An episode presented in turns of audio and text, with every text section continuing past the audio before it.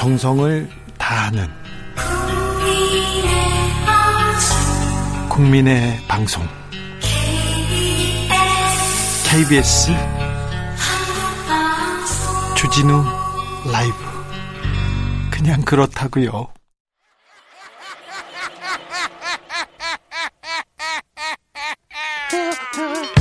발로 뛰는 기자, 탐구하는 기자, 세상의 질문을 마구 던지는 기자, 기자가 본 오늘의 세상 기자들의 수다.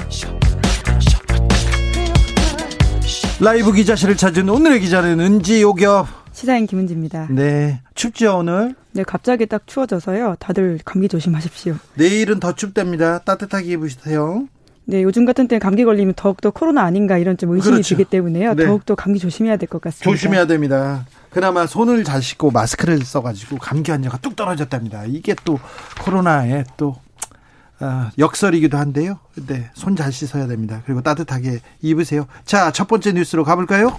네, 최서원 씨 집사의 한국 송환이 확정됐습니다. 데이비드 윤, 윤영식 씨 드디어 한국에 옵니까? 네, 익숙한 이름이실 텐데요. 네. 윤영식, 윤영식 씨는 최서원 씨의 재산 관리 그러니까 key man으로 지목되는 그렇죠. 사람입니다. 그렇죠. 독일에서 최소한 15년의 해외 사업과 생활을 도운 일명 집사다 이렇게 지목되고 있는데요. 네.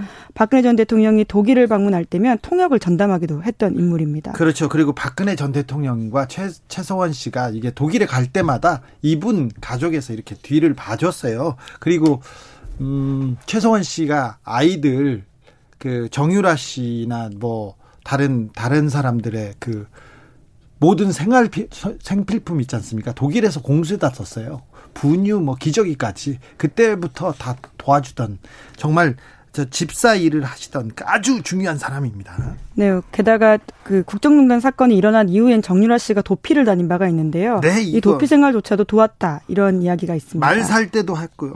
네, 삼성과의 오갔던 계약, 그러니까 말 구입을 가장 잘 알고 있을 거다 이런 의심을 받고 있는 인사이기도 하고요. 그렇죠. 물론 데이비드 윤은 지금 부인하고 있습니다. 네. 자기는 그런 바가 없다라고 하는 건데요. 원래 도망갔죠? 사건이 터지자마자? 네, 2016년 9월 달 그러니까 최서원 씨에 대한 언론 보도가 시작되면서부터 독일로 출국해서 지금까지 해외에 있습니다. 네. 사기 혐의인데 적색 수배령이 내려져서 유럽 곳곳을 전전하면서 도피하고 있는데요. 네. 2019년 6월 달에 네덜란드에서 잡혔습니다. 잡혀가지고 잡혔는데 한국에 오기 싫다고 거기서 지금 소송을 했는데 이번에 소송에 져가지고 한국에 오게 되는 거죠? 네, 이제 그런 상황인 건데요. 네. 예, 최소원 씨 집안과는 굉장히 오래된 인연이 있습니다. 말씀하신 네. 바와 같이요. 아버지 때부터 내려오던 인연이라고 볼 수 있는데 아버지 윤남수 씨 이분이 파독 광부셨어. 광부셨는데 그 독일 지역 프랑크푸르트 지역에서 대부예요. 덩치도 크고 아주 호방하세요. 실제로 만나뵌 바가 있죠. 아, 제가 알기로 그렇습니다. 밥도 먹고 또 술도 먹고 뭐 옆에서 또또 친하고 그분이 저를 또또 예뻐라 하셨으니까. 네, 취재 차원에서 또 만나뵌 네, 걸로 알고 네. 있는데요. 예? 당시에 그래서 이제 그 편지도 입수해서 보도한 바가 있습니다. 네, 예, 제가 또 했죠. 네, 얼마나 이 최순실 씨 집안, 아, 예, 죄송합니다. 최서원 씨라고 개명을 했는데요. 네. 여전히 그 이름이 입에 붙어서 저도 모르게 네. 예전 이름을 붙었, 불렀습니다. 네. 최서원 씨와 얼마나 가까운 집안인지를 자랑하는 그런 편지 내용이기도 했는데 네. 그 편지 내용들을 보면 이제 내 아버지가 이제 한국 대통령의 삼촌이 된 것이다. 최서원 씨와는 관계가 더욱 중요해졌다. 이런 식의 내용도 있고요. 예. 예, 주진우 진행자가 시사인에 보도한 내용도 제가 좀 인용해 보자면 과거에 이 윤남수 씨가 이런 이야기도 했다고 합니다. 1980년대 최서원 씨가 독일에 유학 온다고 알아보러 왔을 때부터 도와줬다라면서 최태민 씨와 밥도 먹고 그리고 최세, 최서원 씨의 어머니가 세뱃돈으로 돈도 줬다. 이런 이야기도 하고도 하고요. 1970년대 80년대 그때 만났을 때 그 최서원 씨 집에서는 2, 300만 원씩 그냥 줬어요. 독일에서 사람이 오면. 그때 돈 200만 원이면요. 음. 그때 돈 200만 원이면 지금 뭐라고 할 수는 없는 2천만 원보다 훨씬 큰 액수로 저한테는 느껴집니다. 네. 네. 아무튼 아, 그렇게 가까운 사람입니다. 그런데 아무튼 데이비드 윤 한국으로 안 오려고 계속해서 어, 재판받고 그랬지 않습니까? 네, 네덜란드 대법원이 최근에 데이비드 윤에게 이런 결정을 했는데요. 한국 송환 결정 취소해달라고 냈던 상고를 기각했습니다. 그러니까 데이비드 윤은 이런 주장을 했는데 한국에서는 공정한 재판을 받을 수 없고 정적 박해를 받을 수 있기 때문에 갈 수 없다 이런 이야기를 했고요. 정치적 박해 얘기했어요? 네, 그 밖의 이야기가 뭐냐면 최순실 씨 관련된 돈 이야기를 계속해서 한국 정부에서 하고 있기 때문에 네. 자기의 본류 혐의인 사기가 아니라 그 밖에 어떤 혐의로서 자기가 처벌받을 수 있다라는 걱정을 한 거죠. 재산 때문에 그래요. 돈, 돈 관계에 대해서 물을, 물을 거거든요. 도피나 뭐 다른 문제는 이분한테 물어봐서 뭐 합니까? 근데 최순실 씨, 최서원 씨가 숨겨놓은 재산, 어, 또, 이거는 박근혜 전 대통령과 관련된 재산으로 의심받고 있기 때문에 이 문제에 대해서 물어볼, 물어볼 거거든요. 그때 국정농단 특검에서 어방용 단장, 단장님께서 이 최순실, 최서원 씨 재산에 대한 자료들을 많이 모아가지고 캐비넷에 탁 넣어놨거든요. 오기만 하면 조사하면 되거든요. 그래서 그러면 어, 대통령 비자금으로 의심받는 돈에 대한 행방을 알 수 있어요. 그걸 막기 위해서 데이비드 윤 씨는 안 오려고 계속 버티는 상황이었어요. 네, 이제 그렇게 의심을 하고 있는 바고요. 물론 본인은 그렇게 주장하고 있지는 않습니다. 네. 예, 별건으로 수사받을 수 있다라는 취지의 주장들을 하면서 한국에 가면 안 된다라고 하는 건데요. 근데 올 수 있어요, 이제? 네, 이제 그런 상황입니다. 물론 본인이 또다시 재판을 제기한다면요. 그러니까 네덜란드 법무부 장관을 대상으로 다시 한번 재판을 제기하게 되면 또다시 시간을 끌 가능성은 있는데 요. 하지만 결과적으로는 오지 않을까 싶습니다. 왜냐하면 판판이 계속 재판에서 졌거든요. 저 지고는 있으나 그런데 데이비드 윤 씨 그리고 정유라 씨도 마찬가지였어요. 가장 그 나라에서 비싼 변호사, 비싼 로펌을 써요. 돈은 많은 분들이거든요. 그래서 또 미룰 수 있어요. 제가 보기엔 미룬다고 봅니다. 자, 데이비드 윤 송환 굉장히 중요한 문제입니다. 왜 그렇죠? 네, 그러니까 이재용 삼성전자 부회장의 파기환송심과도 연관이 되어 있습니다. 그렇죠. 네, 게다가 앞서 말씀하신 것처럼 해외 은닉 재산 부분에 대해서도 굉장히 중요한 key man이기 때문에요. 네. 관련된 진술을 할 수 있기 때문에 수사가 진행될 수도 있는 상황입니다. 일단 말로비에 대한 그 그 말로비에 대한 진실이 어느 정도 더 확연해질 거 아니에요? 데이비드 윤이 나오면. 네, 독일에 있을 때 삼성이 사준 말과 관련된 사건들을 주로 담당했다라고 지목되고 있기 때문에요. 네? 그런 것들이 더 추가될 수 있는 정황이 있고요. 또한 재산 부분들이 더더욱, 더더욱 남아 있습니다. 네. 이분은 한국에 있을 때 감옥도 갔고요. 그리고 여러 저런 그 이권에도 개입하기도 했었어요. 예, 지금 본류 혐의는 앞서 말씀드린 바처럼 사기 혐의라고 하는데요. 네. 개발 비리에 연루되어서 돈을 받았다라는 것들이고요. 음. 이미 공모한 사람은 다 이미 처벌 받았습니다. 네. 그렇죠. 징역 3년 6개월로 형이 확정된 바가 있습니다. 그럼 이분은 오기만 하면 또 이제 확정은 어, 죄, 그, 감옥행은 이게 따놓은 당, 당상이네요. 예, 그렇게 보이기도 하고요. 예, 별건으로 또다시 말씀드린 것처럼 특검 수사에도 예, 연관될 가능성이 큽니다. 4397님이 80년대 초반에 500만 원이면 집 한 채 살 수 있었던 금액이었습니다. 당시 용돈이 200만 원이면 어마어마한 거죠. 하루에 200만 원이었어요. 그 다음날 가면 또 주고 그랬답니다. 이 내용에 대해서는 제가 저도 많이 지금 조사해 놨는데 데이비드 윤이 오면 할 일이 많은데 네, 아, 네. 결국 그 자금의 출처가 어디냐가 물음표가 될 수밖에 없는 건데요. 네. 최태민 씨 집안에서 그렇게 누구든 와도 돈 200만 원씩 줬다라고 하는 것은 물론 누구든에게 준 건 아니겠지만요. 네. 200만 원, 300만 원 받았다는 사람 많았어요. 독일에. 아, 지금 동부구치소에 수감되어 있는 최서원 씨는 병원을 왔다 갔다 하면서 사업에 지금 열중하고 있습니다. 그 딸인 정유라 씨는 셋째 셋째를 낳고요. 지금 행복하게 어, 행복하게 술집을 다니고 있는데 그 얘기도 좀 저희가 데이비드 윤이 오면 어, 더 할 기회가 있을 것 같습니다. 네. 아무튼 이 문제가 왜 중요하냐면요. 사생활은 존중합니다. 존중합니다. 그렇지만 어, 최서원 씨, 최서원 씨가 그 농단을 벌이고 그 벌어들인 돈 하나도 하나도 환수되지 않았다는 것도 좀 기억해야 됩니다. 자, 다음 뉴스 만나볼까요? 네, 전 세계가 미국을 주목하고 있는데요. 예.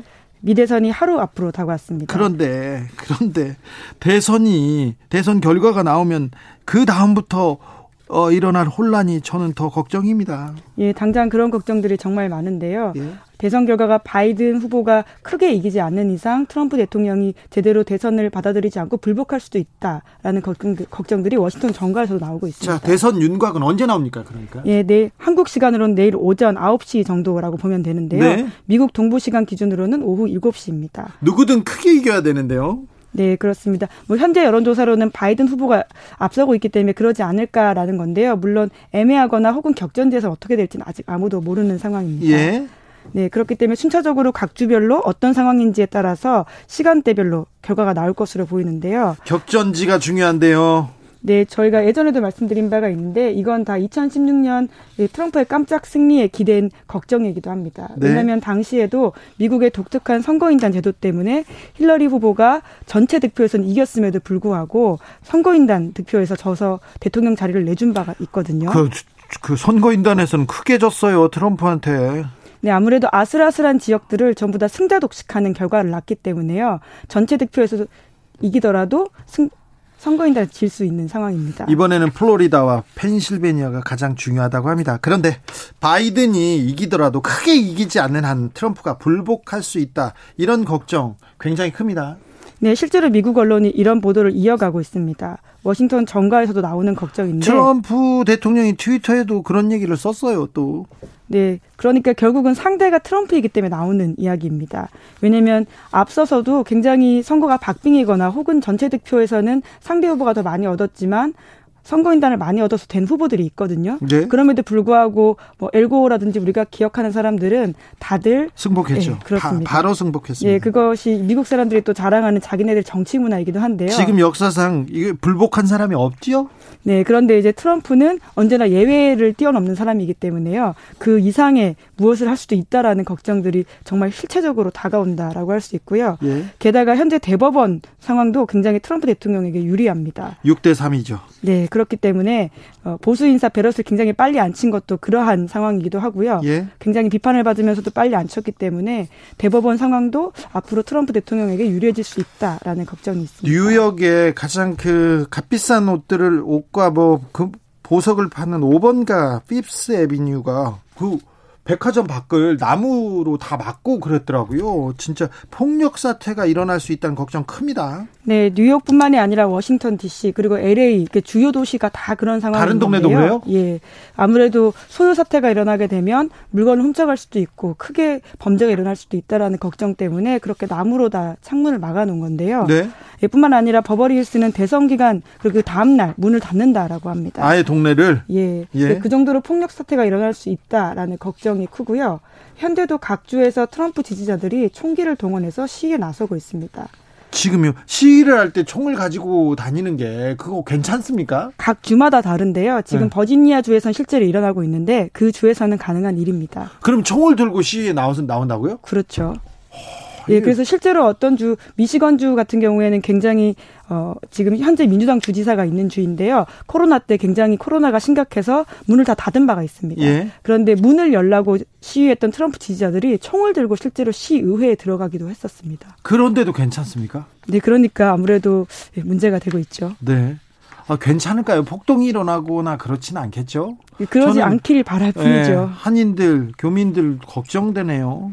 예, 게다가 지금 그런 상황도 다들 대비하고 있다라고 하고요. 어떻게 텍사스 대비합니까? 주에서도 네. 주 방위군들을 어, 주요 도시에 파견해서 폭력 사태 방지에 나섰다라고 하고요. 그리고 메사추세츠 주에서도 주 방위군 1000명 정도를 대기 명령 내렸다라고 합니다. 네. 아, 네. 폭동이 일어날 수도 있다고 선거 때문에 아 참 이게 우간다 이야기 아닙니다. 지금 미국 얘기입니다. 자, 미국에서 총기 판매가 엄청나게 늘고 있다는 소식 들었어요, 저도. 네, 굉장히 미국스럽다 이런 느낌을 받을 수밖에 없는데요. 네. 개인의 총기 소유가 허용되는 미국에서는 사회가 불안해지면 사람들이 총을 사는 경향이 있습니다. 예. 참 한국인의 상식으로서는 좀 이해하기 쉽지 않은 로직인데 사회 요소 사회가 굉장히 불안해지거나 폭동이 일어날 수 있을 때 스스로 지켜야 한다라는 그런 신 념들이 있는 사람들이 꽤 있어서요. 이번에도 총기 소유가 올라가고 있다라고 합니다. 네. 코로나 19 때도 올라갔었는데요. 이번에 보면 지난 3월부터 9월 사이에 1,500만 정 이상이 더 판매됐다라고 합니다. 아, 그래요? 네. 그래서 이러한 상황들 때문에 미국의 가장 큰 마트 중의 하나인 월마트에서는 대선일 전후로 소유 사태를 우려해서 일부 매장 진열대에서는 총과 탄약을 팔다가 중지하기도 했었는데. 근데 잘 팔리는데 이게 중지하기 쉽지 않을 텐데요. 네, 그래서 다시 지금 또 판다고 합니다. 또 판대요? 네. 일부 또 항의를 받은 바가 있어가지고요. 다시 네. 판다라고 합니다. 아니, 같은 작년보다 90%더 많이 팔렸다니 정말 많이 팔리는 거죠. 네, 그러니까 미국 사람들 사이에서도 어쩌다가 우리가 선거 결과를 놔두고 이런 일까지 걱정해야 하냐라는 이야기가 나오고 있고요. 어쩌다가 이렇게 된 거예요. 이해숙 님이 나라 뺏겨서 총 들고 싸우러 나가는 것도 아니고 진짜 이해 불가해요. 미국의 진짜 의외의 모습 많이 매일 논란해요 얘기합니다. 트럼프가 미국의 민낯을 잘 보여주기는 합니다. 최건승님 듣는 우간다 기분 나빠요. 아이고 죄송합니다. 우간다 어, 시민들 국민들께 제가 죄송합니다. 네. 미국하고 비교해서 죄송합니다. 네. 자, 마지막으로 만나볼 뉴스는 어떤 내용입니까? 네, 검찰의 비공개 예규 4개가 공개됐습니다. 비공개 예규라 이게 어떤 내용이죠?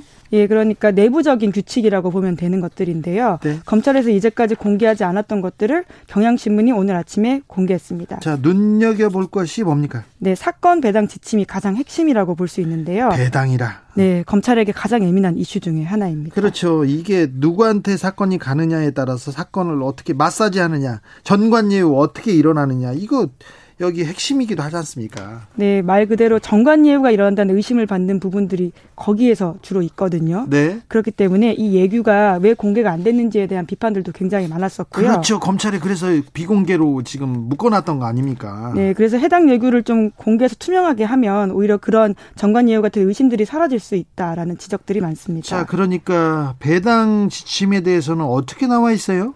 네, 검찰청의 장에게 자의적인 배당을 보장하는 내용이 다수 들어있다라고 하는데요. 아, 검, 그, 검사장한테? 네, 예를 들어서 예규 5조에 보면 검찰청의 장이 모든 유형의 사건을 자신이 원하는 특정 검사에게 직접 배당할 수 있는 권한을 보장하고 있다라고 합니다. 이런 권한이 아예 있어요. 자, 그럼 그 검사장이, 자, 네가 이거 해봐. 네가 이거 해봐. 네가 어떻게 해서 어떻게 좀 만들어. 이 결과를 만들 수도 있는 그런 그런 이런 배당 절차네요. 그리고요. 네, 또 그런 의심을 살 수밖에 없고요. 또 8조에는 검찰청의장은 직접 배당한 사건에 대해서 재배당이 필요한 경우 재배당한다라고 해서요. 사건을 뺏어서 다시 누군가에게 다시 줄 수 있다라는 거죠. 그러니까 주인 검사가 검사장의 뜻과 좀 다르게 다르게 이거 좀 죄가 안 됩니다 얘기하면 그래 뺏어다가 다른 검사한테 시키는 거 아니에요.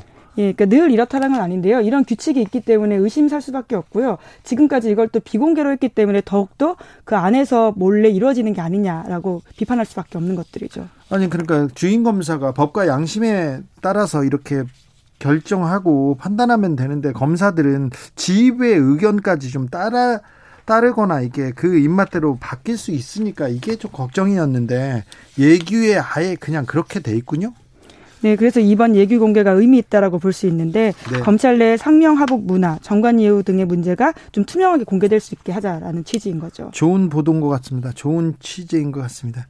지금까지 기자들의 수다 시사인 김은지 기자와 함께했습니다. 감사합니다. 감사합니다. 4758님이 친동생이 콜로라도에 살고 있는데요. 총을 안 갖고 있으면 바보 취급당해서 동생도 총기를 샀다고 했네요.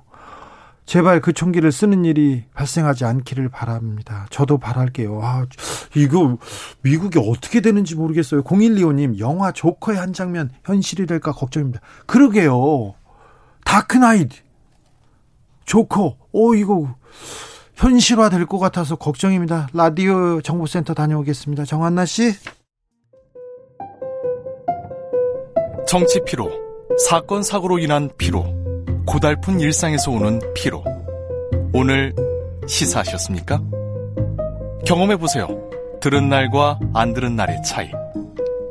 여러분의 피로를 날려줄 저녁 한 끼 시사. 추진우 라이브.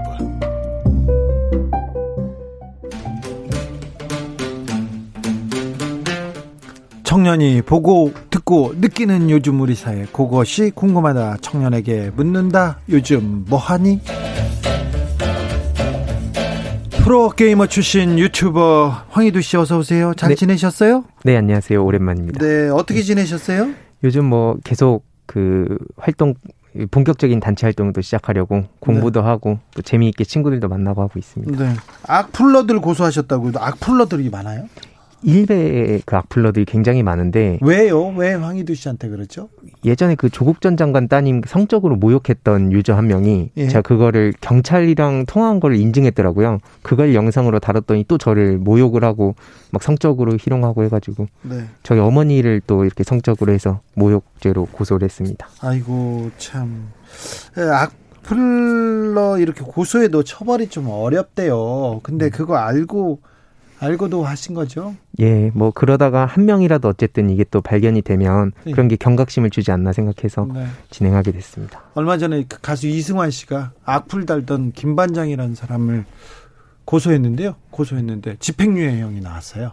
음. 그래가지고 어 그, 그런데 고소를 했더니 그분이 갑자기 존댓말을 쓰고 평소에 좋아했다 내가 이승환 씨 노래 좋아하고 피아노로도 연주할 수 있다 하면서 이렇게 선처를 호소했는데 갑자기 네 이승환 씨가 안 봐주고 계속했습니다. 네, 민사 소송도 또 이어간다고 합니다. 그렇게 음. 악파 악플은 음 어떤 의미에서는 굉장히 폭력이고요. 어떤 경우는 살인이 될 수도 있어요. 그래서 함부로 하면 안 됩니다. 그래서 어, 이렇게 악플 달다가 그냥 재미로 욕하다가 어, 신세를 망칠 수도 있어요. 전가 올라갑니다. 그러니까 음. 조심하셔야 됩니다. 그런데 어, 네. 소송이 쉽지 않을 텐데. 자, 음. 오늘 준비한 얘기로 넘어가 볼까요? 예, 일단 첫 번째 주제는 코로나19가 지금 취업 준비생들을 두 번 울리고 있다는 내용인데요. 취업 시장이 어려워서 음. 울린다는 건가요? 아니면 뭐죠?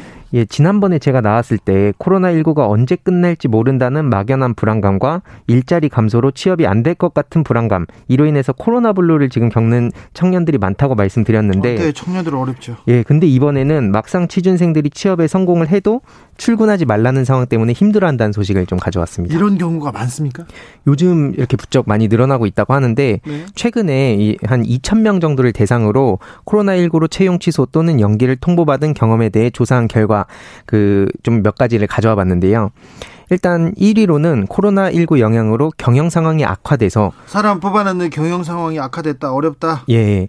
그리고 두 번째는 일정이 무기한 연기돼서 이것도 경영 상황이 안 좋아서 연기돼서 예. 그리고요. 그리고 그다음에 3위는 기존 인원도 감축 예정이라서 그리고 4위는 해당 사업 혹은 업무가 없어져서 이렇게 크게 네 가지 이유가 있었습니다. 아이고 참 어렵게 취업에 성공했는데 거기에서도 어? 거기에서도 쉽지 않군요. 예, 정작 출근을 못하는 상황이라 다시 취준생이 됐다. 이래서 무력감에 많이 빠진 청년들이 있는 것 같습니다. 이렇게 일방적인 채용 연기나 취소 법적으로나 좀 보상받을 그런 길은 없어요?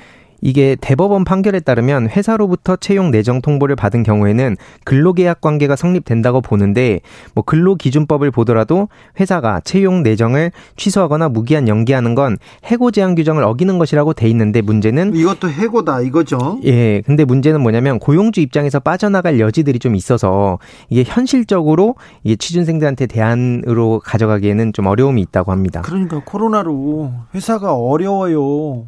힘들어요. 이렇게 얘기하면 또 뭐라고 할 수도 없지 않습니까? 예. 사업주를 뭐 사장을 가, 가, 가져다가 뭐 소송을 하겠어요. 처벌을 하겠어요. 그렇죠? 예, 맞습니다.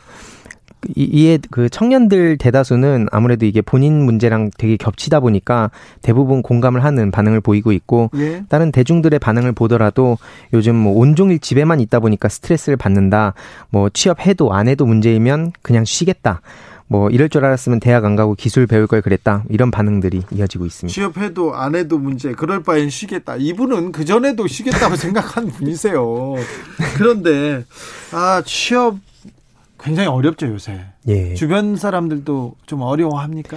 예, 아무래도 뭐 어학연수도 다녀오고 자격증도 따고 계속 그 무한 경쟁 아니겠습니까? 그런데 그 경쟁의 끝에 이 취직이라는 어떤 희망을 갖고 살았는데 문제는 취업을 해도 이게 내 삶이 나아지지 않는구나. 다시 그 취준생이 되는구나라는 그 두려움이 이전보다 더 심해진 것 같아서 저는 좀참 많이 그 안타깝기도 하고 빨리 이 코로나 19가 극복이 됐으면 좋겠다는 생각이 듭니다. 취업의 문이 줄어들었죠. 예. 아 참 어렵습니다. 참 기성세대로서 이 청년들한테 참 미안하네요. 자 다음 뉴스로 가볼까요? 네, 다음 준비한 주제는 그 이낙연 더불어민주당 대표가 전국 혁신도시 공공기관 채용에 지방대학 출신자를 50%까지 뽑는 방안을 검토 중이라고 밝힌, 밝힌 내용을 가져왔습니다. 자, 정책을 던졌습니다. 자기는 좀 개혁적인 정책이라고 던졌는데요. 요, 요 발언을 두고 20, 30대 사이에서 진짜 감론을박이 계속되고 있습니다. 예, 좀 역차별이라는 그런 비판과 비난이 좀 많이 이어지고 있더라고요. 그래요? 예. 그 아무래도 뭐 예전에 그 아이스하키 남북 단일팀 인국공 등을 떠올리면서 지금 불공정 논란이 또 이렇게 일어난 상황 같습니다. 청년들은 불공정, 불공평 이 얘기만 나오면 정말 크게 음. 분노하다군요. 예, 이게 공정 키워드가 아무래도 요즘 또 새롭게 떠오른 되게 중요한 이슈다 보니까 특히 많은 청년들이 지금 비판의 목소리를 뭐 온오프라인으로 많이 내고 있는 것 같습니다. 이것도 좀 음, 어떤 사안에 대해서는 청년들이 크게 반응하고 어떤 사안은 어, 이거 중요한데 그냥 넘어가요.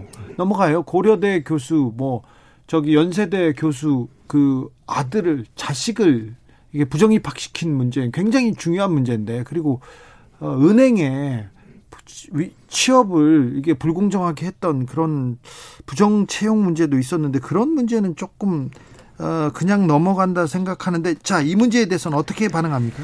예, 그래서 이 청년들의 반응을 봤을 때, 뭐, 서울 마포구에 사는 직장인 김모 씨의 인터뷰인데요. 공부를 열심히 했다는 건 학창시절의 성실성의 증거가 아닌가라며, 지방에서 공부 잘하던 학생들은 다 서울로 대학 오지 않겠냐. 그러니까 한마디로 이게 지금 그 열심히 하는 사람들한테 오히려 역차별 준다. 예, 네. 그런 주장이고요. 뭐 온라인 상에서도 이런 분노들이 많이 이어진 것 같은데 뭐이 고려대 온라인 커뮤니티 고파스의 이용자들은 지금 취준이라 특히 너무 화가 난다. 아무리 그래도 역차별은 오버다. 뭐 지방에 사는 학생들은 지방대밖에 못 가는 제한이 있었던 것도 아니고 뭐 이런 반응들을 보이면서 많이 분노하는 그런 모습들을 발견할 수 있었습니다. 그래요? 이게 그 뭐 이 커뮤니티 외로도 뭐 이거는 또 지방대와 또 서울의 또뭐 갈라치기 아니냐 뭐 이런 반응들도 있고 또 뭐 이럴 바엔 그냥 노력하지 마라. 노력해도 안 되는 사회를 만들어서 불만이 가득하니 노력이 필요 없는 사회를 만들었네. 뭐 이런 반응들도 좀 있었습니다. 네, 그래요. 근데 이게 제가 좀 이걸 알아봤는데 네. 아직 이게 뭐 확정이 된 것도 아니고 뭐 이게 검토 중인 상황이라고 하는 어 하더라고요. 그리고 네. 이게 또 지역 균형 발전이 또 되게 중요한 이슈다 보니까 전부 다 이제 서울로만 몰리는 이런 현상을 좀 극복을 해보려고 좀 이런 여러 가지 논의를 하자. 이것도 아이디어인데 아이디어고 뭐 예. 정책 좋은 정책이 될 수 있는데 꼭 이렇게만 볼 것인가에 대한 얘기도 좀 그 나오지 않습니까?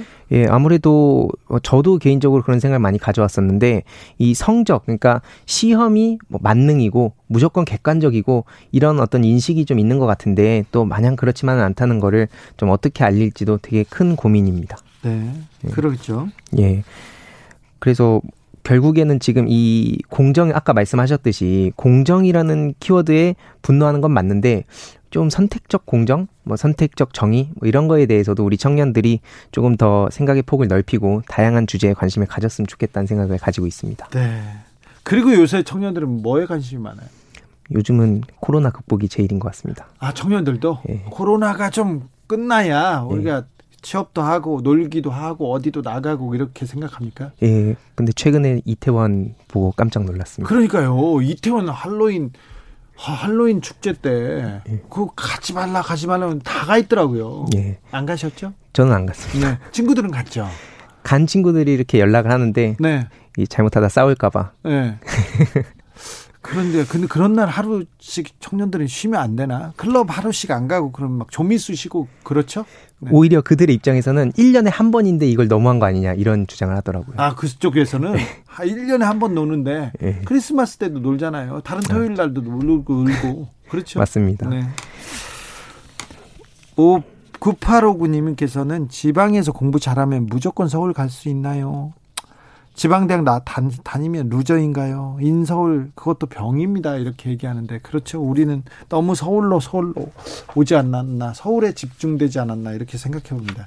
어, 외국 친구들이 굉장히 놀랍니다. 너 어디서 왔니? 서울. 한국에 있는 사람들 다 서울에서 왔대요. 어느 지방 도시도 없어요. 음. 근데 왜 그러니? 그런데 모든 대학이 가장 큰 대학과 그 거의 많은 대학이 서울에 있어 사람들도 여기에 있고 그렇게 설명하긴 했는데 우린 너무 서울 서울한 거 아닌가 그런 생각도 해봅니다. 네. 자 요즘 뭐하니 유튜 유튜버 황희두 씨와 함께했습니다. 감사합니다. 네 감사합니다. 507님께서 해악과 풍자 대신 조롱과 비난 가짜 뉴스가 만연한 세상 코미디가 실종된 세계에서 그래도 웃음 지던 귀한이가 결국 희망을 등졌습니다. 지나간 날들도 떠올라 종일 눈물이 흘렀네요. 그녀가 그녀의 손잡고 함께 간 어머니가 마음껏 하늘 아래 웃을 수 있는 따뜻한 곳으로 가길 빌겠습니다. 네. 박지선 씨 얘기인데요. 네. 편안한데 편안하게 어머니하고 가서 따뜻하게 잘 계셨으면 좋겠습니다. 저도 빌게요. 교통정보센터 다녀오겠습니다. 김은아 씨. 테이크아웃 시사 나왔습니다. 오늘도 하나 챙겨가세요. 주진우 라이브.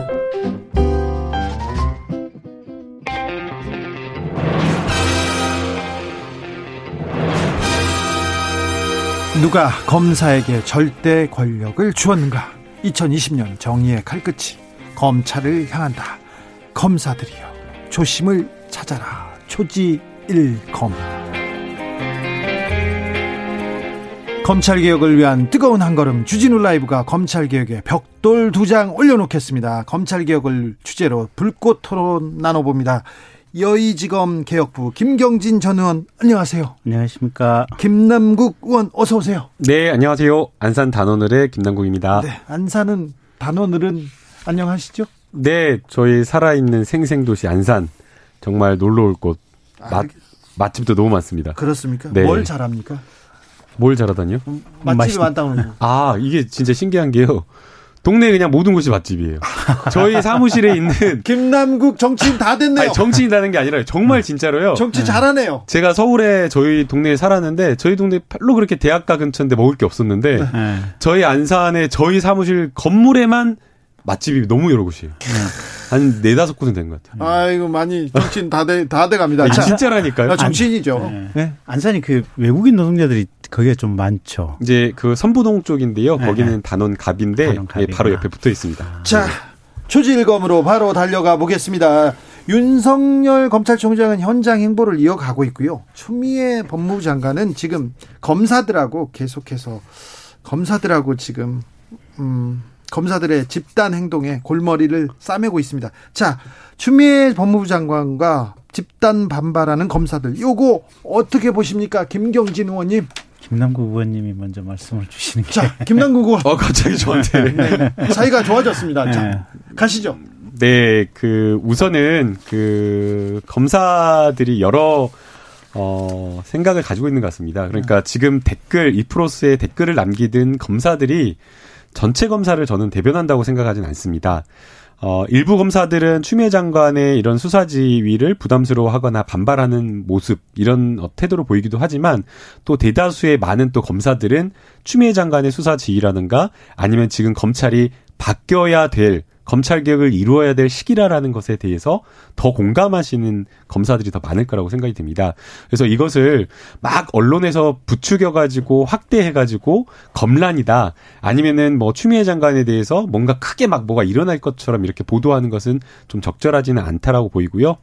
그다음에 이제 만약 이런 일이 있었다라고 한다면 어, 사실은 그 자체로서 조금은 조심하는 게 좋다라고 보고 있고요. 조심해야 된다. 예, 그러니까 어떻게 보면 공무원인 거잖아요. 네. 또 그리고 특히나 이 검사라고 하는 직책은 정치적 중립성을 더 지켜야 되는 어, 그런 어떤 직책을 가지고 있는데 어, 검사들이 좀 댓글이나 이런 것들을 막 적극적으로 좀 남기면서 검찰 개혁에 반발하는 듯한 태도 또는 정치적 중립성을 의심받게 하는 그런 좀 모습은 좀 적절하지 않다고 보이고요.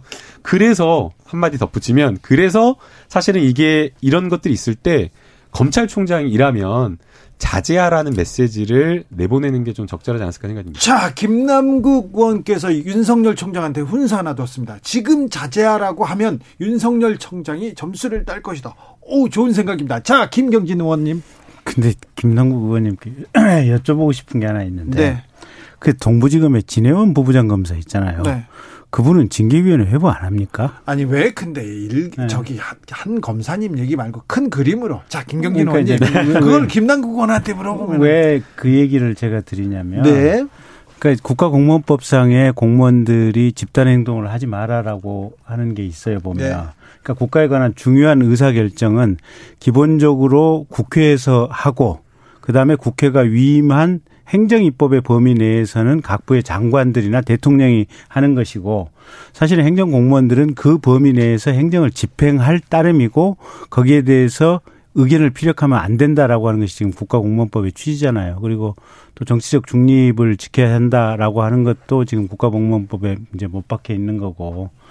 근데 이제 진우영 검사님 같은 경우는 그 선을 많이 넘나드는 것 같은데 사실은 추 장관님께서 이게 굉장히 사실상 그냥 배우에서 이렇게 이 고, 뭐랄까 좀 은근히 장려를 한달까는 저는 이제 그런 느낌을 봐서 사실은 이제 김남국 의원님한테 뭐 본인이 답변할 일도 아닌데 여쭤보고 자 본론으로 넘어가시죠 김 네. 김경진 의원님 추미애 법무부 장관한테 집단 반발하고 있는 검사들 음. 요거는 어떻게 보세요? 그거야 뭐 추 장관님이 잘못한 부분이 굉장히 많기 때문에 어떤 부분을 잘못했습니까? 수사 지휘 안 할 걸 했죠. 아 수사 지휘 안할 걸. 이번 수사 지휘권 발동에 음. 대해서는 검사들은 받아들이지 못하겠다. 이게 지금 저도 저도 대단히 장관이 오판을 하고 장관의 판단력이 의심스러울 정도로 잘못했다라고 생각을 하고 있고요.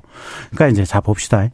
검사들이 개혁에 대해서 저항을 한다라고 자꾸 이제 그런 전제를 깔고 얘기를 하는데 개혁의 핵심이 뭐였어요? 첫째, 이게 검찰 내부 사정이라든지 이게 검찰 내부의 수사 문제점을 하기 위해서 고위공직자 비리 수사처 만드는 거였잖아요. 그거 만들 때 검사들이 반대 성명 냈습니까? 아니잖아요. 네. 아무 소리 없었잖아요. 네. 그다음에 두 번째, 검찰의 1차 수사권이 사실상 경찰로 상당수 넘어가는 검경 수사권 조정 형사소송법 개정을 할 때 검사들이 반대 연판장 돌렸습니까? 개혁의 핵심인 두 가지에 대해서 검찰이 그때 당시 아무 얘기도 안 했고 아무런 반대 연판장도 없었어요. 그래서 개혁에 반대한다. 검찰이 이 얘기를 하는 것은 대단히 틀린 얘기고 두 번째 지금 21대 국회 들어와서 이제 추미애 장관님 뭐 또 조국 장관님 계실 때도 어, 가령 뭐 수사 내용 밖으로 공표하지 마라. 또는 교도소에 있는 사람들 함부로 소환하지 마라. 소환했을 때는 뭐 여러 가지 뭘 조사를 받으라고 이제 법무부 훈령이나 법무부 얘기로 이걸 만들었었잖아요. 보면 인권 보호 수사과 관련된 이 법무부 얘기를 만들 때 검찰에서 이렇게 하면 수사 방해됩니다. 이렇게 하면 수사 못 합니다 하고 검사들이 이의 제기를 하던가요? 단 한 번도 그런 적이 없어요. 음. 그러니까 뭐냐면 지금 법으로 검찰 개혁을 했던 부분들, 검경 수사권 조정 부분을 했던들, 검사들의 업무와 관련해서 여러 가지 어떤 개혁과 관련된 제도적인 조치가 취했던 부분들에 대해서는 검사들은 철저하게 순종하고 받아들이고 그 지침에 따라서 업무를 행 업무를 해 왔어요. 거기에 음. 대해서 이의 제기를 한 적은 단 한 번도 없어요. 음. 근데 지금 추 장관님이 들어와서 이렇게 한 300여 명 가까운 평검사들이 뭐랄까 연판장 유사한 이제 댓글 달기식 항명을 하는 것은 뭐냐. 지난번에 서울 남부지검장도 얘기를 했잖아요. 그게 야당 정치인에 대해서 야당 정치인은 봐주고 여당 정치인만 편파 수사하는 그런 거 없었다라고 그때 퇴직하고 나간 남부지검장 박순철 검사장도 그 얘기를 했었잖아요. 근데 추 장관은 계속 그렇다고 지금 우기고 있는 거 아니에요. 그 다음에 두 번째. 이게 무슨 그 검찰 내부에 뭐 지금 이제 수사를 하면 최종적으로 밝혀지긴 하겠지만 검찰 내부에 지금 향응이나 뭐 이런 부분들이 검찰의 무슨 전반적인 얘기는 아니잖아요, 보면. 네. 그리고 그거를 윤석열 검찰총장이 이걸 덮으려고 했던 것도 아니잖아요. 그때 사표 내고 나간 지금 박순철 검사장이나 그 전, 전전임 송송생 검사장에 따르면 그런 내용은 자기들도 몰랐다고 하는 거 아니에요, 보면. 근데 추미애 장관은 마치 윤석열 검찰청장이 검찰 내부 비리를 덮기 위한다는 그 전제 하에서 지금 수사주의를 한 거 아니에요, 보면. 네. 그러니까 그런 점에서 보면 추미애 장관이 대단히 잘못한 거고 그 전제들이 잘못됐기 때문에 그런 점을 가지고 지금 현재 검사들이 이, 이 프로스에 글을 올리고 문제를 지적하는 거예요. 그래서 음. 주장관께서 좀 반성하실 대목이 분명히 있어요. 자, 김남국 의원. 예, 우선은 네. 그 여러 가지 검사들의 비위를 덮으려고 했느냐, 안 했느냐, 음. 안 했다라고 이렇게 사실로 확정을 지는데 그렇지 않다라고 보입니다. 오히려 지금 보도되고 있는 내용들은 실제 김봉현이 룸살롱이나 이런 곳에서 향응과 접대를 했다라고 이야기를 하고 있고 심지어는 해당 부분에 있어서 다른 사건으로 별건 수사긴 다른 그 사건 다른 지검에서 한 것이긴 하지만 그 사건으로 해서 접대와 관련된 검사들을 특정해 가지고 그리고 심지어는 그 종업원들을 참고인 진술까지 받았다라고 이야기를 하고 있기 때문에 오히려 이런 부분은 김봉현의 진술이 구체적으로 사실로 드러나고 있다라고 좀 봐야 될 것 같고요. 그다음에 그러니까 잠깐만, 예, 그다음에 이제 제가 잠깐만 핵심은 아니, 잠깐만 핵심은 윤석열이 그걸 알고도 의도적으로 덮으려고 했느냐 안 했느냐 그게 지금 수사 배제권 수사지휘권 배제의 핵심이잖아. 이게 지금 김봉현이 접대를 그래서, 했다 안 했다 요게 쟁점이 그래서 아니고. 그래서 그 부분을 감찰해야 된다라는 거고요. 그다음에 야당 의원을 그대로 철저하게 수사를 했다라고 하는데 그것도 그렇지가 않은 것 같아요. 여당 의원은 사실 라임 사건이 아니고 4년 전에 있었던 양복 받았다라는 사건인데 이 야당 의원 정치인에 대한 사건은 금액이 2억 원이고 라임 사건을 무마했다라는 의혹을 받고 있는 핵심 그 피의자거든요. 근데 이 피의자와 관련되어서는 언론에 보도되지도 않고 보고 라인을 제대로 거치지도 않아가지고 또 심지어는 법무부에조차 보고를 하지 않았다는 거예요. 아무것도 몰랐던 상황에서 나중에 뭐라고 하니까 8월에서야 그때 보고받고 후임자가 뭘 했다라고 조치를 하고 있기 때문에 당연히 물어볼 수 있는 건 그럼 3개월 동안 뭐 있냐. 여당 정치인 그 양복 준 거 전혀 무관한 4년 전 사건은 언론에다가 이니셜로 찌라시로 한번 돌리고 언론에다가 또 한 번 이니셜로 해갖고 돌리고 약자로 해갖고 돌리고 이런 식으로 해갖고 하나씩 하나씩 흘리는 동안에 야당 검찰 출신의 정치인에 대한 수사는 어떻게 했냐라는 거죠.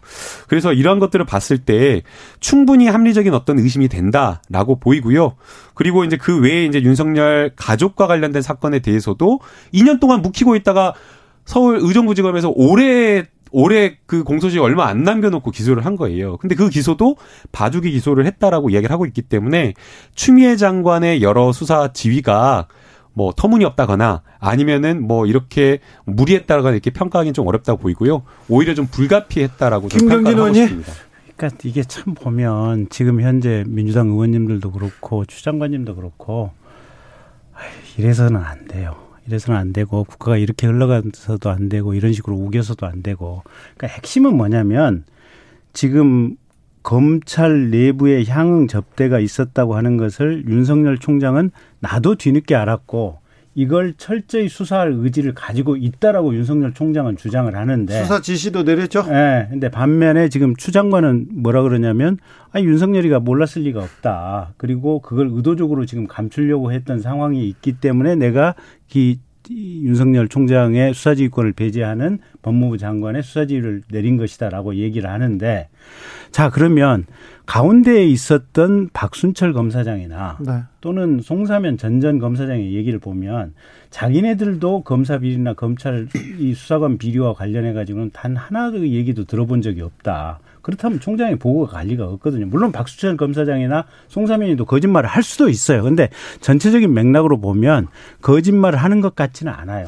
박순철 또전 남부지검장이 윤석열 개라고 볼 수도 없고요. 아, 그건 지금 추미애 장관 양반이 본인이 발탁해서 보낸 거 아니에요, 보면. 예. 그래서 전체적으로 보면 윤 총장이 검찰 내부의 비리를 덮으려고 했고 이걸 희석시키려고 했다라고 하는 증거가 단 1도 없는 상황에서 지금 추미애 장관은 이 교도소에 있는 김봉현인가 하는 사기꾼 말만 믿고 지금 그냥 마구잡이로 지금 수사지를 내리고 있고 그런데 그 감찰도 해서 결과가 나왔으니까 이게 아니, 네. 그게 그 잠깐만 들어보세요. 네. 그 감찰이라고 하는 것이 본인 입장문을 지금 서울신문사 언론사로 보낸 거 아니에요. 예. 그 내용을 그대로 지금 법무부 감찰팀한테 얘기한 거 이상도 아니고 이하도 아니고 지금 현재도 언론에서 오르락 내리락 하고 있는 내용을 보면 그게 검찰 내부 비리 수사라고 지금 검사 다섯 명을 지금 특별수사팀으로 투입을 했다는 거 아니에요. 예. 보면. 아니 차라리 본 수사하는데 그 팀을 투입했으면 좋겠지만 어쨌든. 네. 근데 지금 그, 그 지목되고 있던 얼마 전에 그 박훈 변호사에 의해서 이름까지 까였던 그 검사께서는 뭐라 그러냐. 아니 내가 접대 받았다고 하는 룸사롱 갔다고 하는 날짜만 밝혀주라. 그러면 내가 그날 행적 다 밝히겠다라고 얘기를 하고 있고 안 갔다는 거죠. 네. 그다음에 두 번째 그 변호사라고 하는 검사 출신 변호사라고 하는 이모 변호사는 네. 지금 핸드폰이고 뭐 노트북이고 모든 거 다 까서 줬다는 거 아니에요. 비밀번호고 뭐 까주고. 그럼 이게 재판장님 그래서 있습니다. 네. 너무 김경진 의원이었지만 시간을 많이 아니, 주세요. 이건 시간 좀 더 줘. 자, 임 닫아주세요. 뭐 5분 가까이. 자, 예, 자, 아니, 자, 시간을 봤는데. 김남국 의원한테 갔다 올게요. 그러면 네, 말 정리하고. 다 음부터는 여기다가 서로 간에 국회처럼 시간 보이는 거 제가 제가 적겠습니다. 가자고. 좀, 네. 네. 아니, 그러니까 네. 이제 그 쟁점별로 사안별로 좀 이렇게 나눠서 갈 필요는 있다고 네. 보이는데요. 그러나 이제 이 사안 자체가 워낙 중요한 문제들이 있기 때문에 감찰을 통해서 명명백백히 좀 밝힐 필요가 있다고 보이고요. 만약 이러한 사건들을 검찰 내부에서 자정 기능에 의해서 감찰 기능에서 제대로 좀 처리를 했다라고 하면 아마 문제가 없었을 거예요. 검찰은 자정하고 그런 조직은 아니에요. 아 이제 그런 부분이 지금 보이지가 않기 때문에 그렇기 아. 때문에 감찰이 김경진 의원 저 째려보고 있어요. 네. 그렇기 때문에 감찰이 좀 이루어져야 된다라고 보이는 거고요. 이것뿐만 아니라 라임 사건과 옵티머스 사건이 초기에 또 제대로 수사가 되지 않은 것들이 너무 많이 많이 보여요. 라임과 관련된 사건도 김봉현이 편지했다가 어, 정관 출신 변호사를 선임하고 나서 라임 수사가 멈췄다라고 이야기를 하고 있는데 실제 금감원이라든가 검찰에서 수사에 어떤 충분한 단서들이 있는데도 불구하고 증거들이 있는데도 불구하고 어, 수사가 지연되거나 제대로 하지 않았다라는 것들이 곳곳에서 드러나고 있고요. 옵티머스 사건도 역시나 마찬가지로 전파진흥원에서 여러 가지 회계 보고서라든가 감사 보고서 다 제출을 했거든요. 근데 이것을 제대로 기소조차 하지 않고 불기소 처분을 했어요. 근데 그래서 불기소 처분한 사람들이 어떻게 된 건지 보니까 불기소 처분 이유는 완전히 그냥 피의자 말만 그냥 받아갖고 아니라고 부인하니까 계좌 압수수색도 이런 것들도 하지 않고 그냥 불기소 처분해버린 거예요. 그때 검찰이 좀 수사를 했으면 아니 네. 이, 전 이분밖에 말 안 했습니다. 네. 그 지금 그 옵티머스 무혐의 처리했던 실무 책임자가 당시 부장검사가 지금 원주지청장 하는 김유철이라는 네. 하는 분 아니에요 보면 네. 참다 참다 못해서 김유철 지청장이 한마디 했죠 언론에다 입장문을 보낸 거 아니에요 네. 보면 예. 그 입장문을 보면 아니 나는 검사했던 경험을 봐서는 충분히 이해가 가더라고 일단 서울중앙지검에 1년에 사건이 30만 건이 넘는 사건이 배당이 돼요. 네. 그래서 대부분의 사건들이 부장 전결로 처리가 되고 서울중앙지검의 부, 부만 해서 한 40 몇 개가 돼요. 네. 근데 이제 그거하고 상관이 없이 그 김주철 지청장이 낸 입장문을 읽어보면 이 전파진흥원에서 이게 수사 의뢰서를 보내서 전파진흥원 사람들을 불러봤더니 뭐라고 얘기를 하느냐. 아이, 우리네들도 수사 의뢰 안 하고 싶었는데 과기부 감사관실에서 수사 의뢰 하라고 해서 어쩔 수 없이 했다. 라고 얘기를 하고 있고 그럼 니들이 뭔 피해를 봤냐. 그래서 당장에 우리는 피해 본 거 없습니다. 돈 집어넣었다가 돈 빼주라고 해서 과기부 감사 시작될 쯤 해서 과기부에서 뭐라 그러니까 우리가 돈 빼주라 그러니까 저쪽에서 돈 순순히 다 빼줘가지고 피해 하나도 없었다. 그래서 현실적으로 우리가 금전적으로 피해 본 거 없다. 그렇게 얘기를 했다는 거예요. 그래서 자, 그래서 여기서 그래서 그쪽에서는 아, 이 정도면 수사가 지금 더 확대될 상황은 아닌 것 같다라고 파, 판단을 해서 지금 그, 그 무혐의 처리를 했다고 하는 거고 그 과기부에 잠깐만 들어봐요.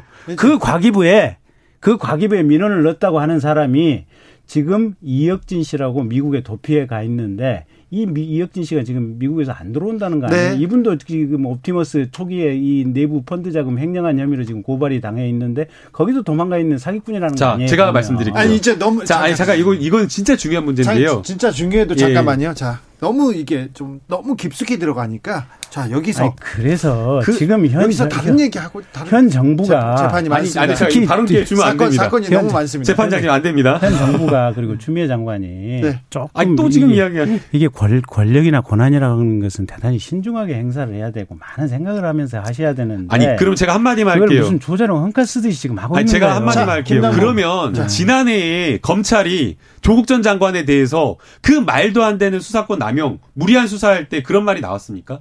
검찰 아니, 내부에서 그런 그, 자성의 목소리가 그, 있었냐고요. 그게 뭐가 무리한 수사입니까? 그 수사를 해가지고 아니 압수색을 하는데 고발인 조사조차 하지 않고 압수색 필요성조차 검토하지 않고 그냥 전격적으로 압수수색을 하면서 그러면 그러한 어떤 수사에 대해서 언제 검찰이 한 번이라도 아니면 누군가 한 번이라도 그 문제를 지적한 적이 있었냐고요.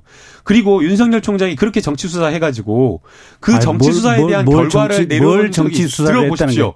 들어보십시오. 의원님 들어보십시오. 그렇게 해가지고 결론을 내렸냐 그 말이에요. 사모펀드 조국 조국 전 장관 펀드라고 해갖고 그걸로 기소를 했어요? 그걸로 기소 못했잖아요. 표창장 위조했다고 해가지고 제대로 된 기소했나요?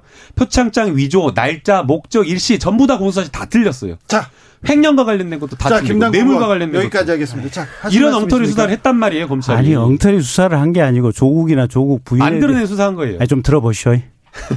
조국이나 조국 부인에 대해서는 지금 여러 건이 기소가 돼 있고 그때 수사를 한 결과로서 지금 수없이 많은 사건들이 기소가 돼 있고 1심에서 지금 유죄 판결이 난 사건 또는 1심 판결을 기다리고 있는 사건 또 오늘 했다고 하는 무슨 유죄수 뭐 감찰 무마 사건처럼 거의 뭐 누가 봐도 유죄가 명백히 되는 사건들이 대부분이고 내가 볼 때는 그때 당시에 언론에서 의혹 제기를 했었고 그 의혹 제기에 따라서 검찰에서 수사를 했었고 수사를 해서 걸을 거 거르고 기소할 거 기소했고 기소한 다음에 법원에서 유죄 날 거 유죄 났고 지금 무죄 날 거 무죄 나고 그렇게 한 거예요. 물론 그건 이제 항소심 대법원이 있으니까 조금 더 지켜보긴 해야 되겠지.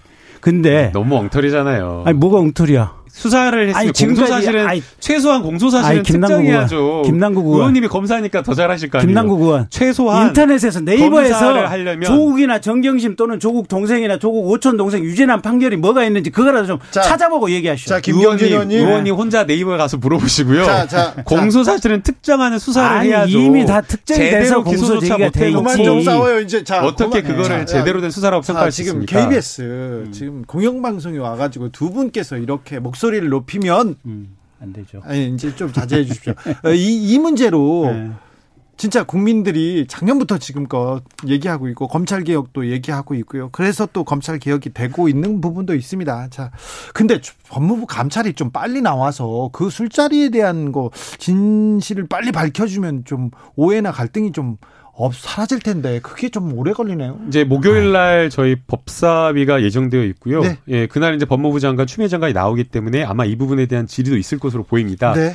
해당 부분은 지금 뭐 여러 언론 보도가 조금씩 나오곤 있는데 구체적으로 검사 두 명을 뭐 특정했다라는 이야기도 나오고 있고 네. 또 그다음에 실제 이 향응이 있었다라고 하는 그 유흥주점에 가서 휴대폰이라든가 종업원의 진술을 받았다라고 하고 있기 때문에 그렇죠. 빨리 구체적인 어떤 향이나 이런 부분이 감찰로서 수사로서 저는 확인될 거라고 생각합니다. 수사가 빨리 나왔으면 좋겠습니다. 오늘 분위기가 좀 뜨거웠어요. 너무 뜨거워서 검찰 개혁에 대한 길이 그게 아니고 주진우 앵커가 네. 맨날 네. 나오면 쌈만 시켜. 아니에요. 별로 이 프로가 좋은 프로가 아니잖아요.